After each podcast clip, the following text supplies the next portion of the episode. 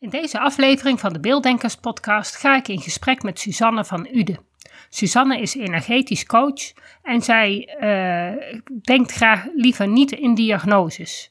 Uh, we gaan dus samen in gesprek over de voor- en de nadelen van het stellen van diagnoses. En hoe je eigenlijk met diagnoses om zou moeten gaan.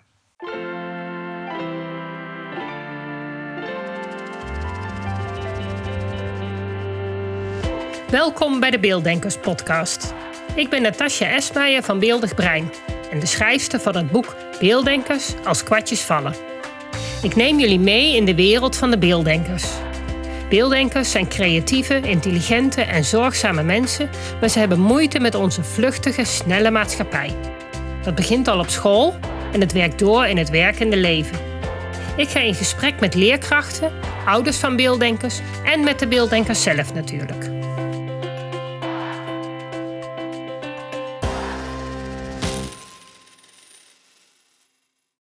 Uh, welkom uh, Suzanne uh, in deze podcast. Zou jij willen vertellen wie jij bent? Ja, ik ben Suzanne van Uden. Ehm, ik, in mijn vakgebied ben ik energetisch kindercoach. Ik heb een eigen praktijk. En ehm, ja, wat houdt het in? ik coach vooral kinderen en hun ouders. ik merk dat ik steeds meer richting ouders ga om omdat uh, zodra de ouders uh, veel stabieler uh, op hun pootjes staan, zeg maar. En ik, ga, ik ga hier helemaal. Nou, loop ik even vast. Ja. Is dit heel begeleid jij jonge kinderen of, of basisschoolkinderen of ook jongeren? Ja, vooral, vooral basisschoolkinderen. Okay, ja. ja. En omdat ze dan vastlopen op school? Of, ook, of thuis. Of, uh, ja, ja. Ook, ja. ja. Boos, boosheid, faalangst, scheidingen. Uh, ja, kan van alles eigenlijk. Schuldgevoelens. Van alles komt er voorbij. Ja, dan pak je de ouders erbij of, of doe je die apart of doe je dat allemaal in één sessie? Nee, ik, ik begin altijd met een, met een, een intakegesprek. En tijdens een intakegesprek met de ouders wil ik altijd het liefste zonder de kinderen erbij, zodat er heel erg uh, in, in alle openheid uh, gesproken kan worden, zonder dat, er, uh, dat het kind gekwetst kan worden door bepaalde opmerkingen. En daar proef ik al heel veel uit, zeg maar. En, en vandaar maak ik een keuze van ga ik mijn coaching op de ouders inzetten of op het kind zelf. Soms zit het gewoon, is het echt kindgerelateerd. En ja, dan zet ik daar de coaching op in. En soms soms zie je ook dat het bij de ouders zelfs, bij hun zelfs nog een kindstuk is waarnaar gekeken mag worden. En uh, nou ja, een paar coachings uh, verder zie je dat heel het gezin daar uh, heel mooi bij, bij, bij gaat draaien eigenlijk. Ja, klinkt mooi. deze podcast die wouden we eigenlijk hebben over diagnoses. En diagnoses, de voordelen, de nadelen. Moeten we wel diagnoses stellen? Want jij had daar een vrij genuanceerde mening over. Kun je daar ehm, iets over vertellen? Wat vind jij van diagnoses? En over welke diagnoses hebben we? Ik heb, voor mij, diagnoses is voor mij in mijn vakgebied nou ja, beelddenken, taaldenken, uh, autisme, ADHD, ADD. Mm Dyslexie kan dan nog. Doe ik eigenlijk niet zoveel mee zelf, maar... Zelfs, zelfs een stukje hooggevoeligheid. Hooggevoeligheid, hoogbegaafdheid. Ja, ja. ja. Ja. ja, nou ja, daar denk ik ook aan, aan die diagnoses. En uh, uh, waardoor dit gesprek tot stand is gekomen, dat jij zei van nou, uh, diagnoses zijn eigenlijk ook heel fijn om, uh, om inzicht te krijgen en uh, deuren te openen en ehm, begrip te krijgen voor, voor hè, als er meer begrip is voor het kind, dan is er ook veel meer ruimte en geduld. dat vind ik ook zeker zo. En um, daarom is een diagnose op zich niet zo heel verkeerd. Alleen ik merk, um, mensen gaan te veel in die hokjes denken. Er wordt uh, te veel, zodra een kind een diagnose krijgt, dan uh, wordt alles bijna als excuus gebruikt of, of bijna alle oplossingen worden bedacht in het hokje en in de label. En dat vind ik zo jammer, want een, um, een, een een kind is ook gewoon uh, zijn of haar eigen karakter en, en, en alles daaromheen. En het is niet, uh, ADHD of autisme of hooggevoelig. Ik, ik denk dan, als we meer kunnen kijken van wie is dit kind? Dit kind is gevoelig, of dit kind is snel boos, of dit kind uh, heeft heel veel structuur nodig. Als we daarnaar kijken van wat heeft dit kind nodig, zonder daar meteen steeds over die labels te praten, dan. Ja, en dan, dan, dan heb ik zoiets van: is het niet handig als je een label hebt? Ja, ik snap helemaal wat jij bedoelt hoor. En daar ben ik het ook helemaal mee eens. Alleen denk ik wel dat een, een diagnose, een label, um, je wel in de goede richting kan zetten. Van Absoluut, uh, ja. die kant op moeten we denken. Want ik ben het geheel met je eens dat, dat het niet de bedoeling is op het moment dat je een kind het eh, label autisme geeft. Zo van, nou ja, dan kan het dit dus niet en dat dus niet en dat dus wel. Dat mm -hmm. is mhm. natuurlijk niet handig, want een kind is meer dan um, alleen een diagnose, is één van de eigenschappen. Ja. natuurlijk of een taaldenker of een beelddenker. Nou, is dat al ja. een genuanceerde dingen? Nou, je hebt, uh, ben, je, ben je een heel rustig type, ben je een, een extravert type? Ben je, dat, dat heeft allemaal mee te maken. En een van die onderdeeltjes is die diagnose. Ja, dat klopt. Dat en dat is denk ik het hele belangrijke van wat is het totaalplaatje van het kind. En dan denk ik dat een diagnose wel iets is waarbij je een beetje in de goede richting kan denken. Dus zo ja. gebruik ik ze, laten we het zo zeggen.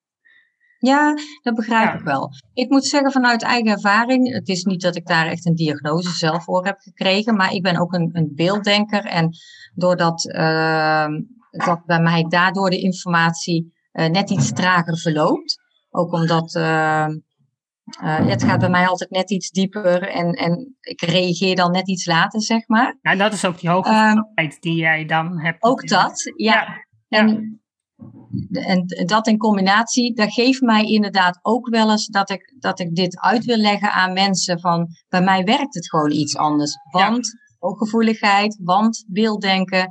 Dus ergens gebruik ik die, die, die labels dan ook. Maar um, ja, waar, waar, waar, zit, waar zit het hem dan in bij mij?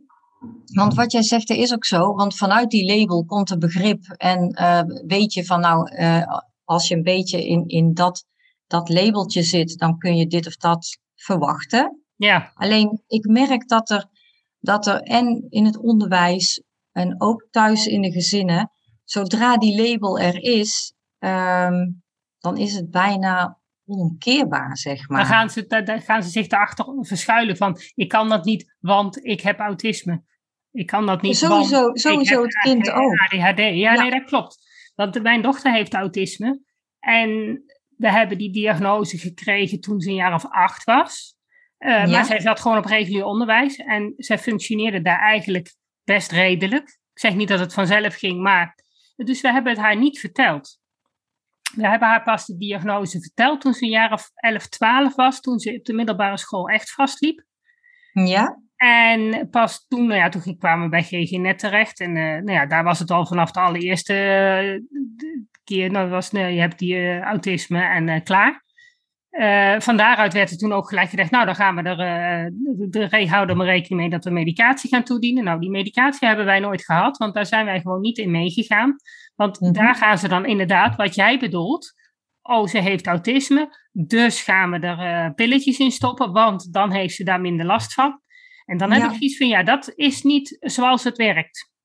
Daar nee. zijn we uiteindelijk ook weggegaan. En uiteindelijk hebben we een ander uh, bureau wat uh, haar begeleidt. En wat gewoon zonder medicatie gewoon ook prima gaat. Uiteindelijk. Ja, medewerking van school. Omdat, ja, je zit gewoon met die grote, hoge prikkelgevoeligheid. Ja, en daar kun je wat aan doen. Ja, dat, nou maar, precies. Maar dat is het ook eigenlijk. Ja. Het is of je nou ADHD hebt, of je hebt autisme, of uh, een hooggevoeligheid, of net wat. Uh, het, het, is als het ware gewoon, je hebt allemaal een andere prikkelverwerking. Dat ja. is het. Ja.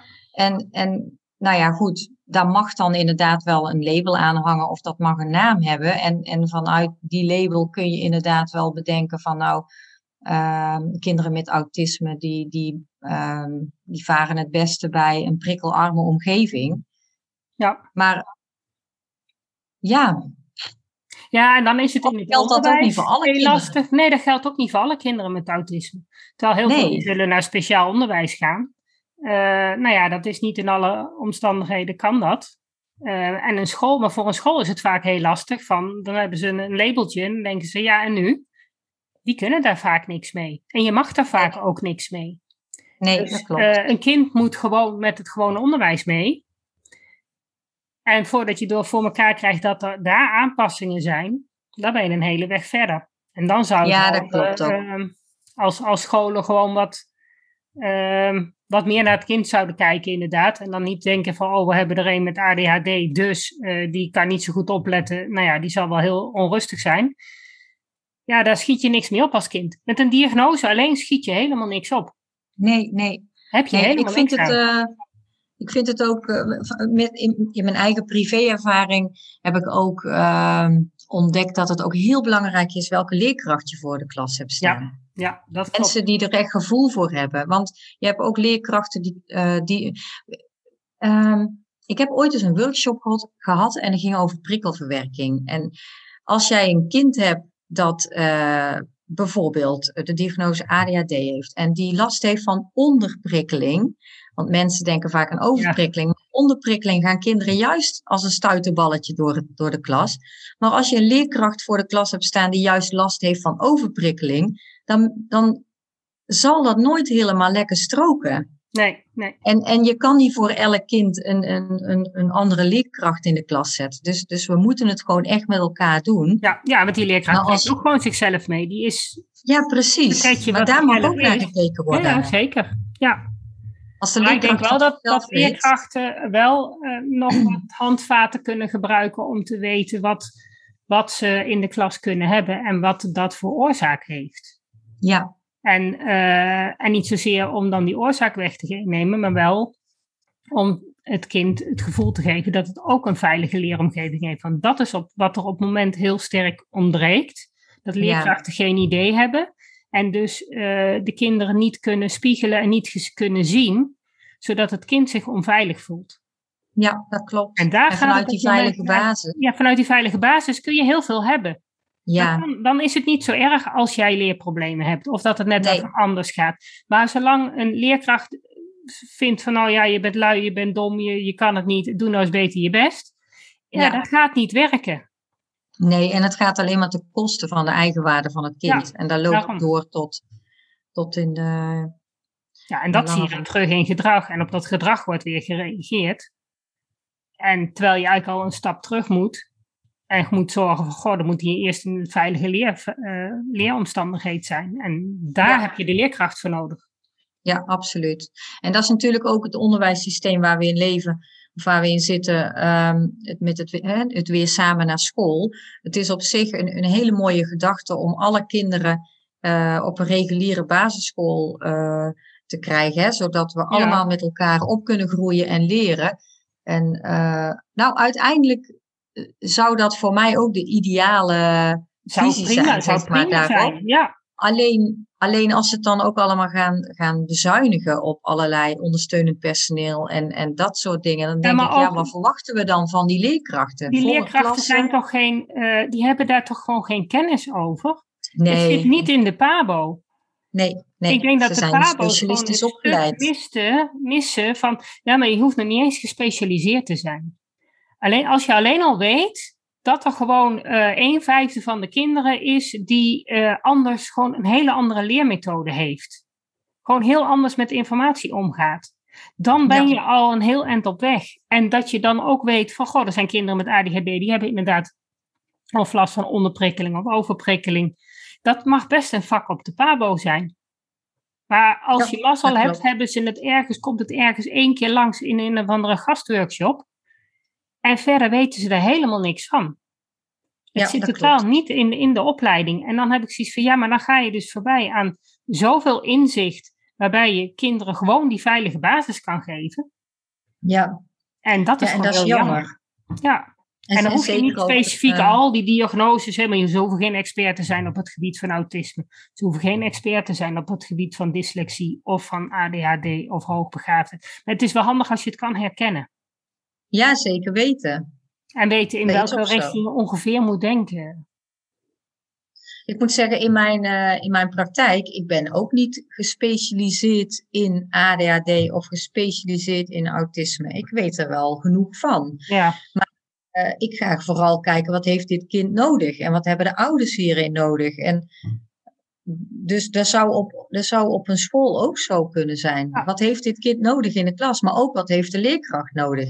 Ja, ook zeker, want je moet die leerkracht niet vergeten. Die moet het wel uitvoeren en die staat wel 40 uur in de, nou ja, het zal het zijn van 36 uur per week in de klas. Met 30 kinderen, die allemaal, de een heeft ADHD, de andere heeft autisme, de volgende is hooggevoelig en de derde die is uh, hoogbegaafd en, uh, of zit er tegenaan. Ja, Ze zijn allemaal, ze hebben allemaal wel wat. Ze hebben allemaal hun eigen behoeftes en daar, eh, en daar mag niet voorzien worden. Dan is het wel makkelijk als gewoon het hele onderwijssysteem daarop ingericht is met ons passende onderwijs. Maar voorlopig is het onderwijs totaal niet passend. Want ze hebben alleen maar gezegd van die kinderen moeten naar school. Die kinderen zijn erbij gekomen en that's it. Ja, eigenlijk wel gek hè, 2021, ja. dat nog steeds... Uh... Ja, ik vind het zo krom. Ik heb, mijn, mijn, dochter is tien jaar geleden vastgelopen. Nou, eigenlijk waar ik het helemaal om ben begonnen. Met, ik ben zelf een taaldenker. Ik wist helemaal niks van beelddenken. Dus ik nou zie wat ik allemaal ontdekt heb in die jaren, waarom ben ik degene die dat. Waarom moet ik dat doen als moeder zijnde? Het is toch krom? Ik heb er geen verstand van, in principe. Ik heb geen verstand van lesgeven. Maar ik zie wel eh, dat het echt gewoon helemaal anders zou moeten. Want, nou, ik denk het lesgeven zelf doen ze prima hoor, daar op school. Dat, dat, daar ben ik eh, van overtuigd. Dat, dat, daar zit het probleem niet. Het probleem zit hem in dat die kennis er gewoon nog steeds niet is. En als je die kennis wil aandragen, dat er een hele grote dikke deur tussen zit. En die blijft echt dicht. Er zitten vijf sloten op. En die komen er niet af. Nee, nee, nee, dat is waar. En daar ben jij als ouder die dan de ervaringsdeskundige wordt. Ja. Zonder het te weten. Ja. Jij bent eigenlijk ja, en ik heb mijn boek geschreven. En je moet niet weten wat ik allemaal voor verhalen over, over me heen heb gehad. Van, van mensen, die kinderen die echt helemaal zijn vastgelopen. Die al jaren thuis zitten. Die, en puur omdat het onderwijs gewoon niet die kinderen ziet en niet die veilige leeromgeving nee. kan bieden. En het zal niet in elk geval even makkelijk zijn, maar zolang er alles maar van tafel wordt geveegd door school van ja, wij weten hoe het moet en uh, als ouder heb je niks in te brengen, dan wordt het toch lastig. Dan wordt het lastig, ja. En het is voor de leerkracht ook lastig natuurlijk dat er steeds ouders zijn die zich in hun uh, vakgebied willen mengen. Dus ik mhm. begrijp het van, van hun kant ook. Wat ik overigens ook, uh, wat ik ook heel jammer vind, is, uh, want jouw dochter is dan beelddenker, zeg je? De oudste is een beelddenker, ja. Ja, hm. en, uh, en dat heb je ook met, met kinderen bijvoorbeeld met ADHD. Je merkt heel vaak dat kinderen die op deze manier uh, de, de, wereld ervaren en de prikkels verwerken, zeg maar, ook heel creatief zijn. Ja, dat zijn de, mijn, mijn, En ontzettend veel humor hebben. Ja. En, uh, en, en ik vind dat zo jammer, want kinderen worden zo aangetast in hun eigen waarde om van, ja, ik heb uh, autisme, ik heb ADHD, ja, ik heb geen concentratie, het lukt me niet, ik ben lastig, jullie vinden me druk. Dat is eigenlijk wat een kind steeds zegt en zelf, waar het ook zelf in gaat geloven. Terwijl ik denk van, waarom gaan wij nou eens niet inzetten op hoe geweldig zo'n kind toch is? Ja, maar ja, dan moet dat wel op school wel ruimte voor zijn. Ja. Van, oh, nou ja, deze heeft ADHD dus. Nou weet je, dan gaan we dus uh, zorgen dat, die, uh, dat we lekker de rekenlessen af en toe eens op het schoolplein gaan doen. Dan kan hij lekker zijn energie ja, kwijt. En ondertussen ook... Uh, ook, ook de rekensommen leren. Ik bedoel, de ene keer doen we het in de klas en gaan we lekker uh, stampen. En de volgende keer doen we het op het bord en gaan we het uittekenen. En de derde keer doen we het op het schoolplein. Ja. Dan hebben alle kinderen kunnen daar uitpikken wat ze, ja, waar zij het oppikken. En niet alleen maar die, die, die, die, die, die, die sommen maken en suf achter je tafeltje zitten, want je bent inderdaad gigantisch onderprikkeld en je wordt ongedurig en je bent een lastpak. Ja, je kan die leerkracht wel oplossen door gewoon ook af en toe lekker de rekenles buiten te doen. Ja, dat is Of het in ieder geval op een hele andere manier te doen. Ja, tenminste, de, ja, dat zou, dat, dat zou moeten kunnen. Al uh, wil ik wel altijd een nuance aanbrengen. Ik ben geen leerkracht, dus ik wil niet helemaal in hun keuken. Nee, uh, maar weet je, er zijn scholen die het wel zo doen. Dus het is niet zo dat het, dat het niet al gedaan wordt. En het kan ja, dus er wel. Al, er zijn inderdaad scholen die al heel ver zijn in hun, uh, in hun zorgtaken en in hun aanbod. naar kinderen die, uh, ja, die. Uh, oh, en, en, en al, kijk, ik kan me voorstellen dat het niet voor elke school en elke leerkracht uh, in hun macht ligt om maar elke les naar buiten te gaan of, of dat regelmatig voor elkaar te krijgen. Als jij in een grote stad zit en je hebt een, een, een, een, een school met weet ik hoeveel klassen en je hebt één klein schoolpleintje, ja, dan is dat lastig uit te voeren. Maar je kan wel zorgen dat je het kind in ieder geval laat weten dat, het, dat de leerkracht snapt waarom het uh, zo druk is, waarom het lastig ja. heeft. Dat, dat is al wat je in ieder geval kan doen. Ja, is waarom het kind op dat moment zo druk doet. Ja, en, dan, en, en los het ook wel op, denk ik, met een, met een, uh, met een knipoog of met een aai over de bol. Of la, ga een keer naar de conciërge iets laten kopiëren. Ja. Dat ze even weg kunnen. Ja, gewoon, um, gewoon het, het, begrip van, hé, hey, ik weet dat het bij jou anders gaat. Ik weet dat je het even moeilijk hebt. Maar uh, ik kan er nu even niks aan doen. Het is niet erg, het is goed zo. Ik snap, snap dat je het lastig hebt. Ja, gewoon het kind zien. Ja. En, en dat het gewoon prima is. Ja, en dan maakt die diagnose niet uit. Dat kind heeft op dat moment last van onderprikkeling. En daar moet, ja, ofwel of niet wat aan gedaan wordt. Maar zolang een, leerkracht het alleen maar laat merken dat hij ziet dat het kind onderprikkeld is, dan heeft het kind alweer genoeg uh, spiegeling gehad om gewoon verder te kunnen. Ja, ja, dat denk ik ook. Dat denk ik ook. En uh, uh, waar, waar ons gesprek uit ontstaan is, dat was eigenlijk naar aanleiding van een vraag um, van, uh, van iemand die, die het, het, kind ondervond problemen op een bepaald schoolgebied of vakgebied. En uh, zij vroeg of, of, er me, of er meerdere ouders dit herkenden bij hun kinderen in het stukje hooggevoelig zijn. En op zich een prima vraag. Daar wil ik helemaal niks van vinden of zo. Want ik, ik begrijp het wel dat je als ouder zoekende bent. Maar op het moment dat ik die vraag las, dacht ik van, maar, maar hier gaan we dus. Uh, mijn kind is hooggevoelig, het heeft moeite op school met dit en dat stukje. Ja, met het automatiseren geloof ik. Ja, ja, dat klopt. Ja, ik denk ik wilde het een beetje anoniemer uh, laten. Maar, maar dat zijn er heel, ehm, die, die combinatie is eigenlijk altijd aanwezig. Dus dat is niet zo heel erg dat is nog heel erg anoniem. Ja, ja, inderdaad. Maar en, en, toen dacht ik van, van, van, nou ja, goed, dan gaan we weer. Dan gaan we weer naar die hokjes toe. En, maar we kunnen ook gewoon kijken van uh, het, het, kind van de vragensteller, zeg maar. Hoe, wie, wie is dit kind? Ja. ja. En, en, wat, en wat kan het goed en wat vindt het nog lastig en wat mag ik nog leren? En dan heb ik wel, als ik dan even verder ga op dat stukje van hooggevoeligheid, beelddenken, dat is iets wat bij elkaar hoort. Ja. Uh, en beelddenkers hebben natuurlijk een hele andere manier van uh, lesstof verwerken. Dus is het niet zo gek dat als jij hooggevoelig bent en dus een beelddenker bent, tenminste over het algemeen, de meeste echt niet altijd één op één hoor, maar um, dan is het dus wel handig als jij weet van, goh, oh mijn kind is een beelddenker, dus heeft het nodig om, um, om eerst de hele lesstof te begrijpen voordat het die tafels kan gaan leren. Ja. Uh, dat automatiseren kun je echt met, met alle mogelijke manieren erin zien te krijgen, maar dat gaat niet lukken. Nee. Dus dan kun je ook beter dat verwachtingspatroon aanpassen en zeggen van ja, maar weet je, dat automatiseren gaat jou nu niet lukken.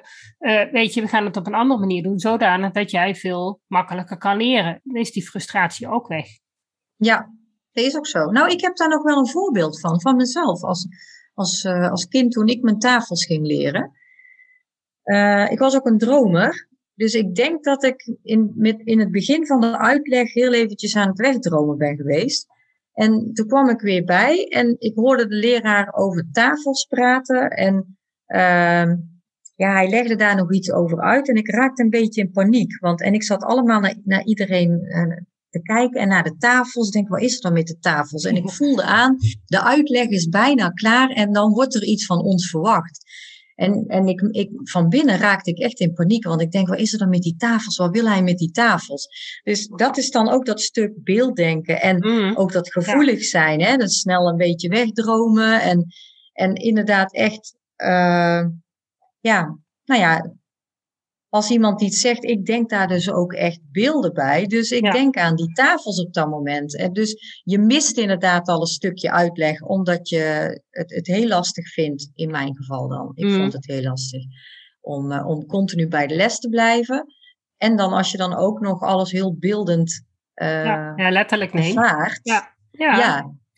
Nou ja, en dat is natuurlijk nog steeds wat bij uh, dit kind ook waarschijnlijk het geval is geweest. Dat automatiseren van die tafels, dat lukt niet. En dat is dus wel geconnect aan die hooggevoeligheid van, via dat beelddenken. Ja. Dus wat dat betreft, dan is het wel fijn als je weet van, goh, hé, hey, uh, mijn kind is een beelddenker en leert dus op een hele andere manier. Want dan kun je dat kind wel gaan vertellen dat het op een andere manier leert, waardoor het kind weet waarom het niet lukt en hoe het dan wel kan. Ja, dus op die manier um, helpt de diagnose om tot inzicht te komen hoe het kind uh, wel uh, op een fijne manier op school kan functioneren. Ja, dat klopt. En, daar en daar zit dus inderdaad ook mijn nuance in, want dat vind ik ook. Daar komt dus Alleen je moet dan niet gaan verschuilen achter ik ben een beelddenker, dus ik kan niet automatiseren. Ja, je ja, zult precies. toch die tafels moeten leren. En dat zie ik vaak gebeuren. ja, daarom, dat snap ik. Dat, en daar ben ik dan ook voor om te zorgen dat, dat, dat kinderen die bij mij komen, ja, dat ze gewoon zelf weten hoe ze in de les met die informatie, hoe ze dat zelf kunnen plaatsen. Ja. Als de leerkracht dat is ook, ook, het, ook het gedrag van kinderen. En, en uh, het wordt ook vaak uh, vergoeilijkt ook. Ja, maar daar kan mijn kind niks aan doen, want Oh ja. Denk ik, maar er is ook nog een stukje verantwoordelijkheid. Ik bedoel, brutaal gedrag, of welke label er nou uh, bij zit, dat doen we gewoon niet. Nee. nee en, en, dat wil niet, en dat is voor het ene kind makkelijker dan voor het andere kind. Dat zal ik niet zeggen. Maar je mag niet alles daaronder verschuilen. Nee, nee, dat moet je zeggen. Nee, want ik ben nu dus. Al zit daar ook een kleine nuance in. Maar ja, zo, zo wat dat betreft ben ik heel genuanceerd over alles. Dus dat is ook lastig om een eenduidige mening. Uh, nou ja, ik vind heel veel dingen zijn afhankelijk van de situatie. Precies, dus er is geen zwart-wit. Nee, nee, want je hebt een bepaald verwachtingspatroon uh, waar je aan, aan uh, hoort te voldoen. Nou ja, je hebt ook uitdagingen in je leven. En dat, een van die uitdagingen is zo'n diagnose die je krijgt. Ja. Ehm, je hebt de uitdaging autisme gekregen. Ja, zie er maar mee te dealen, want je zult verder moeten. Jij zal ook je diploma moeten halen. Jij zal ook uh, een beroep moeten leren. En ja, zorg dat je weet, aangaan. Ja, ja, dat gaat allemaal gewoon door. En ja. ja, je zult, ik bedoel, het is heel leuk als je gaat verschuilen achter een diagnose, maar daar heb je helemaal niks aan. Nee, nee. Nee, dat klopt. En uh, nou geloof ik ook wel in het begin als er zo'n diagnose is, dat zowel ouder als kind er een beetje door overrompeld is en vooral heel erg in die diagnose zitten heel veel gaan lezen. En, en alle, uh, ik denk dat je ook je kind een beetje gaat analyseren en observeren. Van, eh, en elke gedraging die je ziet, die, die ga je dan ook nog ergens aan labelen en in linken. En, dus ik begrijp wel dat dat erbij hoort. Hè? Het is ook, een, ook een, denk ik een proces waar je doorheen gaat. Ja, dat is sowieso. Ja, maar op een gegeven moment denk ik wel, moeten we wel allemaal weer onze verantwoordelijkheid nemen. Ook een kind Hmm. kinderen kunnen op, op hun niveau ook al verantwoordelijkheid nemen voor hun gedrag. Daar hebben ze wel hulp bij nodig. Maar uh, het is juist goed dat ze, dat ze ook uitgedaagd worden. En dat er ook iets van ze verwacht mag worden. Ja, zeker. Dat is mijn mening. Hè? Ja, ja, want ik denk dat het goed is voor de eigenwaarde en het zelfvertrouwen. En om autonoom uh, in het leven te staan. Denk ik dat dat goed is. Ja, maar ik denk wel dat je als, als volwassene om een kind heen moet zorgen dat er een, een veilige omgeving is. Door dus inderdaad het kind te laten zeggen, goh, jij hebt last van ADHD, dat klopt. Daarom vind je dit een beetje moeilijk, maar als we het zo doen, dan kun je het ook. Ja, veilige basis is echt nummer ja, één. Die heb je echt nodig. En dat is wat er op dit moment vaak ontbreekt. Je krijgt wel een diagnose, maar dan het, het stukje uh, scheppen van die veilige basis, daar gaat het vaak fout. Ja, en, en dat vind ik dan ook mooi. Dan, uh, ja. Ik, ik weet niet of jij dat ook herkent uh, in jouw werk.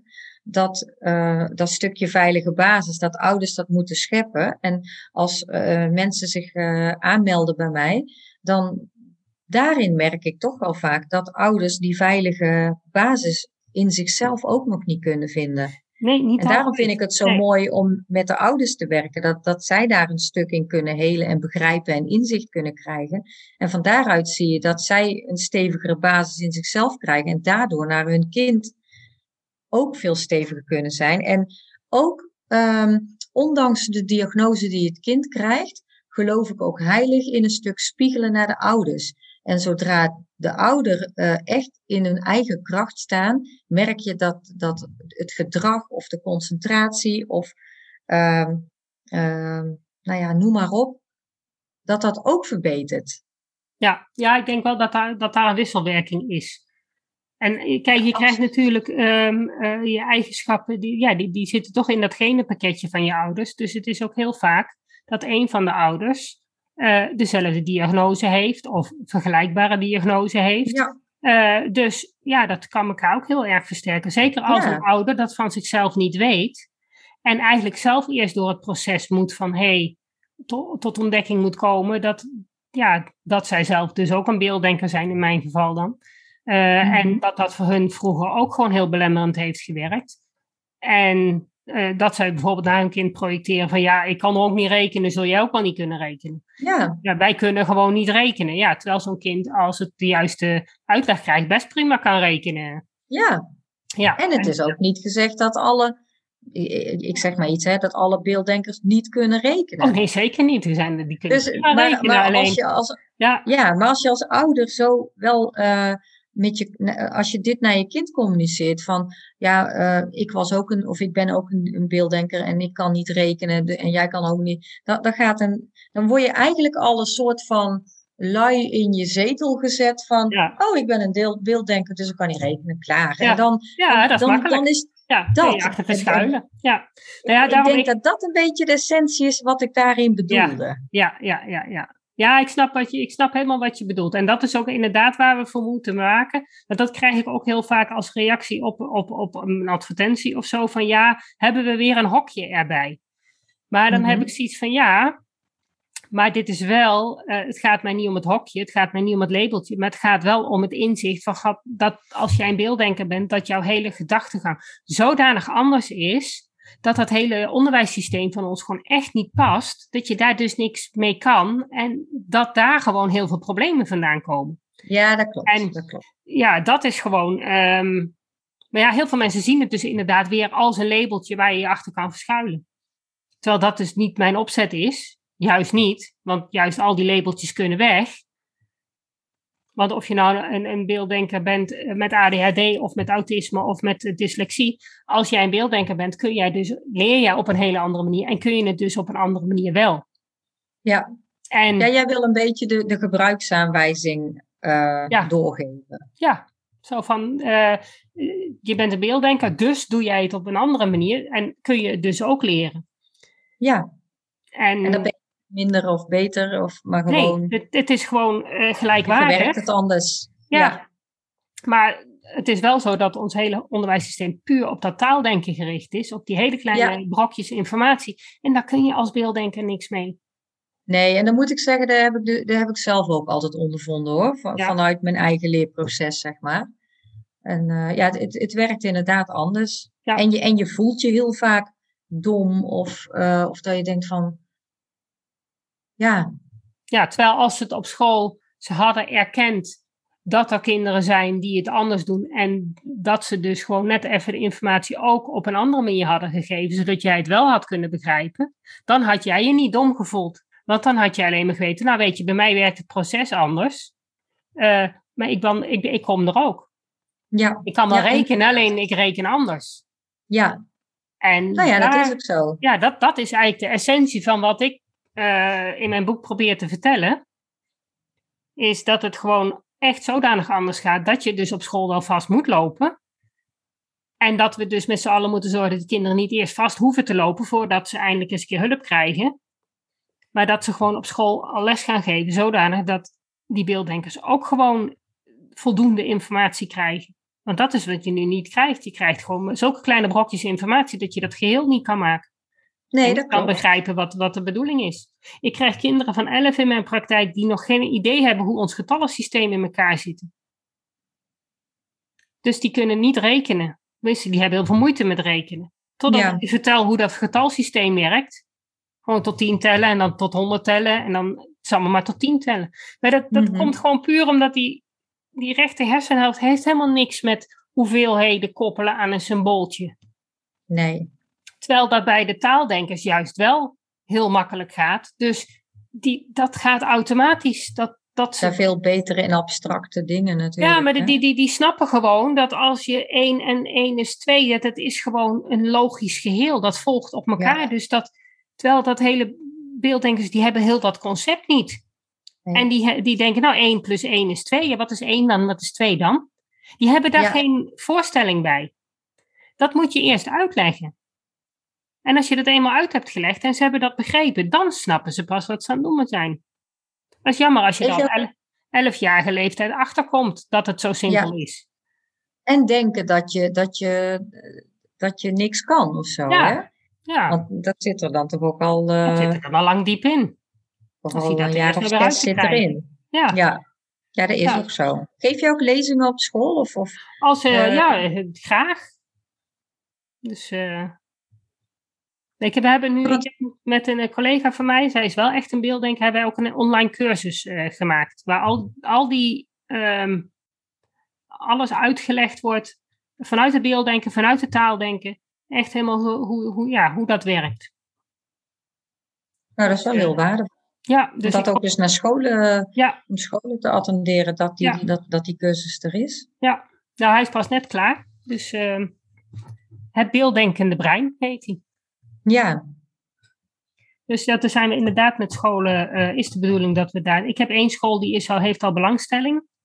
Dus eh, ik ben heel benieuwd of ze dat volgend jaar gaan doen. Want voor scholen, eh, als, als ze eenmaal doorhebben ehm waarom kinderen dus op school vastlopen... en ze snappen inderdaad dat dat gewoon aan dat hele andere denksysteem, leersysteem vasthangt... dan zien zij ook een oplossing in hoe zij dus voor al die kinderen gewoon wel een veilige leeromgeving kunnen creëren. Want het is niet zo moeilijk. Als je, je moet Nee, het alleen weten. En dat is gewoon het- wat ik jammer vind dat de PABO niet ehm, eh, bereid is om, om ook maar iets over dat beelddenken uit te leggen. Want dat zou zo mooi zijn als die leerkrachten dat vanuit de basis mee zouden krijgen. ja. ja, want ik denk dat er stiekem heel veel denk, of beelddenkers zijn. Ja, 20 procent. Ja, Dat is daarom. veel. Dat is 1 op de 5. Ja, Dus één elke klas vijf. heeft er wel een stuk of 5, 6. Ja, En dat zie je ook. En, en heel veel van die beelddenkers die kunnen wel compenseren. Die, die, die, die kunnen dat uiteindelijk vogelen ze zelf wel uit hoe het zit. Dus die vallen niet op, want het zijn meesters in aanpassen. ja, ja. Dat is het eerste wat ze doen, is, is zorgen dat ze niet opvallen. En kijken hoe ze het Ja. dan wel voor elkaar krijgen. Alleen moet je wel, ja, hoeveel energie kost dat wel niet? En wat voor gedachten zitten er in die hoofdjes?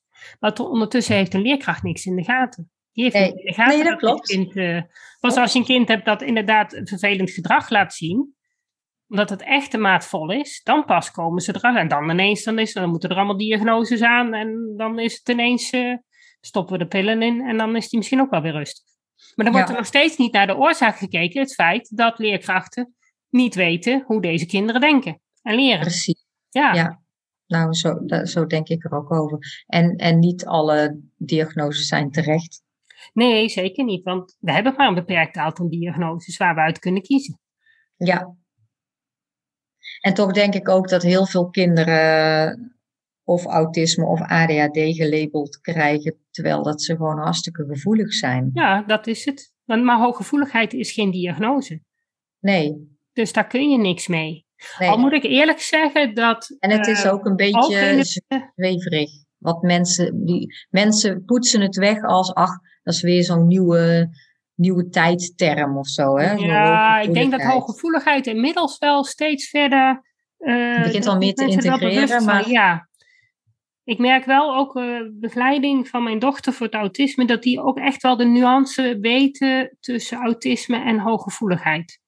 Maar dat zijn de mensen op de werkvloer. Dat zijn niet de Ja. hogere instanties die het echt voor het zeggen hebben. Nee, dat is waar. En daar ben je toch van afhankelijk. En dat is, dat, die zijn heel stug. Dus daar, eh daar zover is het nog lang niet. Er is nog veel werk te doen. Er is nog heel veel werk te doen, maar weet je, ik heb zoiets als zolang wij uh, inderdaad lezingen en, en voorlichting kunnen geven. En maar ja, ik zie het overal, niet alleen in het onderwijs. Ik heb laatst een webinar gegeven voor de Belastingdienst. En dan allemaal medewerkers die inderdaad of ADHD of ADD of autisme of wat dan ook hebben. Er is ook een podcast van. En dan merk je dat ook op de werkvloer daar gewoon nog heel veel um, onbegrip naar elkaar toe is. Dat als je van elkaar beter begrijpt hoe de ander denkt, dat de communicatie ineens veel makkelijker gaat. Ja. Het verwachtingspatroon zou... naar elkaar toe is gewoon niet altijd uh, hetzelfde. Nee, nee, dat is waar. Maar ja, is dat eigenlijk niet voor heel het leven zo? Dat is zo. We zouden Toch? gewoon heel Nederland gewoon een, een, een, een, workshop moeten geven. Ja, ja. eigenlijk hè. Nou ja. ja, soms als je toch hoort wat mensen te beoordelen over iedereen en, en meningen hebben. En dan denk ik, joh, ja. je weet, je weet zoveel niet van die persoon. Dus. Je, ziet, je, kijkt, je ziet alleen maar de buitenkant, maar niemand kan kijken wat er in een hoofd gebeurt. Nee. nee en, en het gekke is, iedereen gaat er eigenlijk een beetje van uit dat een ander hetzelfde denkpatroon heeft als dat je zelf hebt. Ja. Daar denk dat, je dat over is, na. Je, ik, ik begrijp ook wel, ik bedoel, je ervaart de, wereld vanuit je eigen perceptie, zeg maar, vanuit je eigen werkelijkheid. En, um, en niet iedereen is in staat om ook uh, andermans werkelijkheid te kunnen zien of begrijpen. Nee, hè? nee en hooggevoelige mensen kunnen dat vaak wel. Ja. Maar heel veel mensen niet. Taaldenkers nee. kunnen dat echt niet. Nee. Ja, misschien Uh, als ze wat ouder worden, want op een gegeven moment gaan, ja, je ontwikkeling gaat verder natuurlijk, dus uh, het vermengt zich steeds meer. En dat ja, is ook dat het lastige voor leerkrachten, dat ook beelddenkende leerkrachten, die kunnen inmiddels best wel dingen beredeneren en zo. Dus voor, ook voor hun is het lastig om zich te kunnen verplaatsen in hele jonge beelddenkers, die dus inderdaad die ontwikkeling nog niet hebben gehad. En dus echt alleen maar een heel klein noodpakketje hebben eigenlijk om mee ja. te leren. En ik vind het eigenlijk ook een beetje zo'n domino-effect, want dan, dan hebben we het over een stukje, stukje leren. Maar er komt zoveel meer bij kijken. Hè? En het is uh, bijvoorbeeld een, een, beelddenker die hooggevoelig is, uh, die het even niet begrijpt of, uh, of ergens op vastloopt. Een leerkracht die zucht. Uh, leerlingen die lachen. omdat jij het niet begrijpt. Terwijl dat je eigenlijk gewoon een ontzettend slim kind bent. Um, uh, wat wilde ik nou net zeggen? Maar dat doet wat met je gevoel. Ja, ontzettend. En, en er wordt op een bepaalde manier gereageerd, waardoor het kind heel veel onrecht voelt. Want dat ja. is bij kinderen die hooggevoelig zijn, onrecht is, is bijna niet te verteren. Hmm. En dus, dus in, intussen, op het moment dat zo'n kind dan uh, wel die uitleg krijgt, dan speelt er al zoveel in, in het hoofd en in de buik en, en in heel het, heel het lichaam ja. en, en systeem Um, er gebeurt zoveel, waardoor zo'n kind helemaal vastloopt en ook die uitleg dan niet meer op kan pakken. Nee, nee. En ik begrijp best dat, ja, het is bijna onmogelijk om daar je onderwijssysteem op in te richten. Maar in ieder geval, als, daar het inzicht, als je daar inzicht in hebt. Als je dat als leerkracht kan erkennen en, en, en, ja. en naar het kind toe kan benoemen, dan ben je al een heel eind. Want dan neem je ook een stuk van die stress weg, waardoor er weer meer ja. ruimte komt om wel te kunnen leren. Ja, want dan, dan probeer je als leerkracht in ieder geval niet te zuchten. En dan spreek je de kinderen aan die lachen. En zodat het kind uh, die dit overkomt zich uh, terecht behandelt. Ja, ja, en dat is dus... eigenlijk de essentie waar we naartoe moeten. Dat, dat is ja. de eerste stap die we kunnen zetten, is dat leerkrachten inzicht hebben van dat er een aantal gevoelige kinderen in de klas zitten. En dat daar dus inderdaad ook rekening gehouden mee moet worden. En als je dat erkent naar het kind toe, dan ben je al zoveel verder.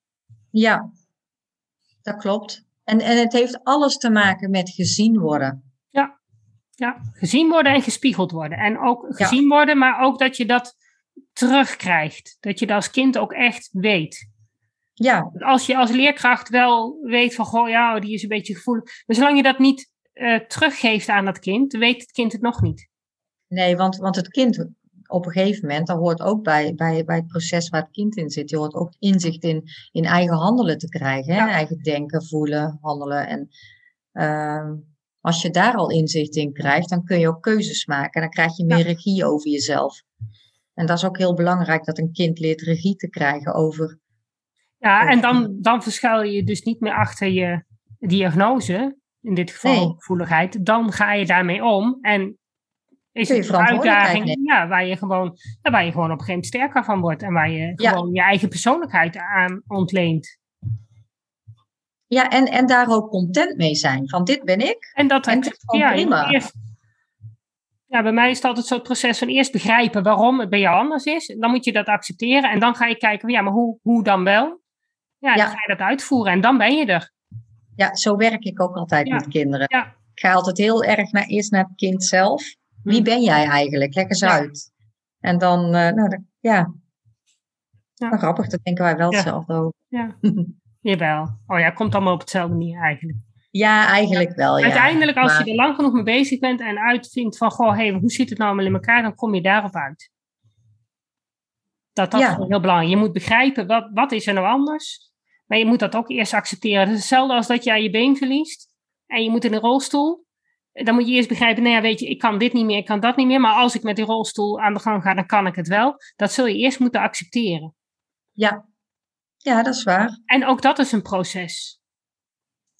En dat proces is hetzelfde als dat jij merkt van, goh, hé, hey, dat leren bij mij gaat anders. Ja, dan zul je daar ook eerst, uh, eerst moeten begrijpen, ja, maar waarom gaat dat dan anders? Ja, en dan moet je dat accepteren. En dan pas kun je, sta jij weer open voor, ja, maar hoe kan ik het dan wel? Ja. Ja, dat is waar. Terwijl als, het probleem is als je iemand uh, zijn been mist, dan zien we dat met z'n allen aan de buitenkant. En dan denken we, oh ja, nou die kan dat niet, dus mag hij in de rolstoel, dus hoeft hij met de gym niet mee te doen dat is wel wat makkelijker dan dat het allemaal in het hoofd zit. Ja, dat is ook zo. Ja, ja. dan zie je het van de buitenkant. Ja, en dan is er vaak wel meer mogelijk, want dan weet je gewoon dat het niet kan. Terwijl bij kinderen die hooggevoelig zijn, kunnen er ook bepaalde dingen niet. Alleen ja, dat is niet zo duidelijk. Nee, precies, omdat het allemaal heel subtiel gaat. Hè? Ja. ja, omdat je niet, ja, er zijn geen echte directe aanwijzingen waarom iemand iets niet zou kunnen. Ja, dus moeten we met z'n allen gewoon met de grote meute mee. Ja, ja. Maar dat zou in sommige gevallen soms wel eens handig zijn. Als je zou zeggen, nou ja, weet je, die gymles, dat geeft jou zoveel prikkels. Misschien wel handig als je dan gewoon even dat moment neemt om even lekker rustig uh, voor jezelf iets te gaan doen. Ja. Zou kunnen. Dat zou kunnen, ja. Ja, ja ik vind het lastig. Ja, is ook lastig. Ik heb ook wel eens gehoord dat, er, dat een kind zich dan... Ehm, dan ook een beetje in de uitzonderingspositie. Ja, uh, ja maar dat is dus altijd het grote probleem. Dat, je dan inderdaad wel weer een uitzondering wordt. Ja. daar, daar zit altijd die middenweg. En daarom hebben ze op school dan weer zoiets van: ja, maar dat gaan we dus niet doen. Ik denk dat dat heel erg in samenspraak met het kind ook moet. Ja. Kind, de ouders en school. Ja, en daarom is het zo moeilijk om een hapklare is niet, oplossing hiervoor te vinden. Nee, dat is niet. Je kan niet zeggen van nou, alle kinderen met ADHD zijn onderprikkeld, dus moeten ze elke keer naar het kopieerapparaat lopen. Dat is niet de oplossing. Nee. nee. Nee. En dat zal per, per dag ook anders zijn. En je hebt misschien ook kinderen met ADHD die wel de, de behoefte hebben om te bewegen, maar hartstikke verlegen zijn. Of, ja. Ja, daarom. Je hebt een heel pakketje aan verschillende eigenschappen dat samen jou vormt. Ja, het is een hele puzzel. Ja, dus het is een hele ontdekkingstocht, sowieso het leven. Hè? Ja, ja, ja, ja. Ja, het is wel fijn als je daar een beetje bij geholpen wordt, bij die ontdekkingstocht. En dat je Absoluut, de, goede, ja. de, goede, de goede manieren krijgt om jezelf ja. te ontdekken. Dat je dat en de goede mensen om je heen verzamelt. Ja, zeker. Ja. Ja. ja, daar heb je als kind niet zo heel veel invloed op, hè? Nee, nee. nee je krijgt ouders en uh, familie. Ja. En je woont in een bepaalde buurt en je moet naar die school en je krijgt dus die leerkracht en die vriendjes. En, uh, ja, het is van zoveel factoren afhankelijk hoe oh, iemand opgroeit en hoe iemand zich, uh, of hoe, hoe, iemand gaat vormen sowieso. Ja. En zich later uh, in het latere leven zich verhoudt tot alles. Ja. ja, het is wel ingewikkeld, dat zie ik ook wel. Ja. Maar goed, we hebben, hebben we ons probleem met de diagnoses opgelost. Ja, we gaan wel diagnose stellen, maar we gaan ons er niet achter verschuilen. Nee, dat. Ja. Het is, het, is, het is mooi dat we weten waar, waar, uh, waar, het geen, hè, waar iedereen dan tegenaan mag lopen, waar dat enigszins vandaan zou kunnen komen. Ja. Maar dan ehm, gaan we samen dan kijken van oké, dit is het en hoe gaan we hiermee om? Ja. Dat een beetje. een hele mooie. Ja, nou, wil ik jou heel hartelijk bedanken. Ja, zeker. Dank, dank je wel voor de uitnodiging. Ja, graag gedaan. Dat was het weer voor vandaag. Bedankt voor het luisteren en superleuk dat je erbij was. Ik hoop dat je weer een beetje meer ontdekt hebt hoe gaaf, maar ook hoe lastig het kan zijn om een beelddenker te zijn in een wereld die is ingericht voor taaldenkers. Wil je meer weten? Lees dan mijn boek Beelddenkers als kwartjes vallen. Wil je op de hoogte gehouden worden van alle informatie die ik deel over beelddenkers in het onderwijs? Klik dan op de abonneerknop in je podcast-app. Wil je dat er meer mensen op de hoogte zijn van hoe beelddenkers anders denken? Laat dan een review achter, zodat er steeds meer mensen in beweging komen om het beelddenken serieus te nemen. Heb je nog tips of vragen? Of ben jij of je kind een beelddenker en wil jij je verhaal delen? Laat het me gerust weten. Wil je als ouder of leerkracht echt weten hoe het allemaal werkt bij je kinderen of bij jezelf? Kom dan naar een van de cursussen. Duik helemaal in het onderwerp en kom erachter dat beelddenkers helemaal niet zo anders zijn en best in ons onderwijssysteem passen, als je maar weet hoe ze denken. Ik geef speciale cursussen voor ouders en voor professionals. Voor meer informatie ga je naar www.natasjaesmeijer.nl. Samen gaan we voor een beelddenkvriendelijke wereld.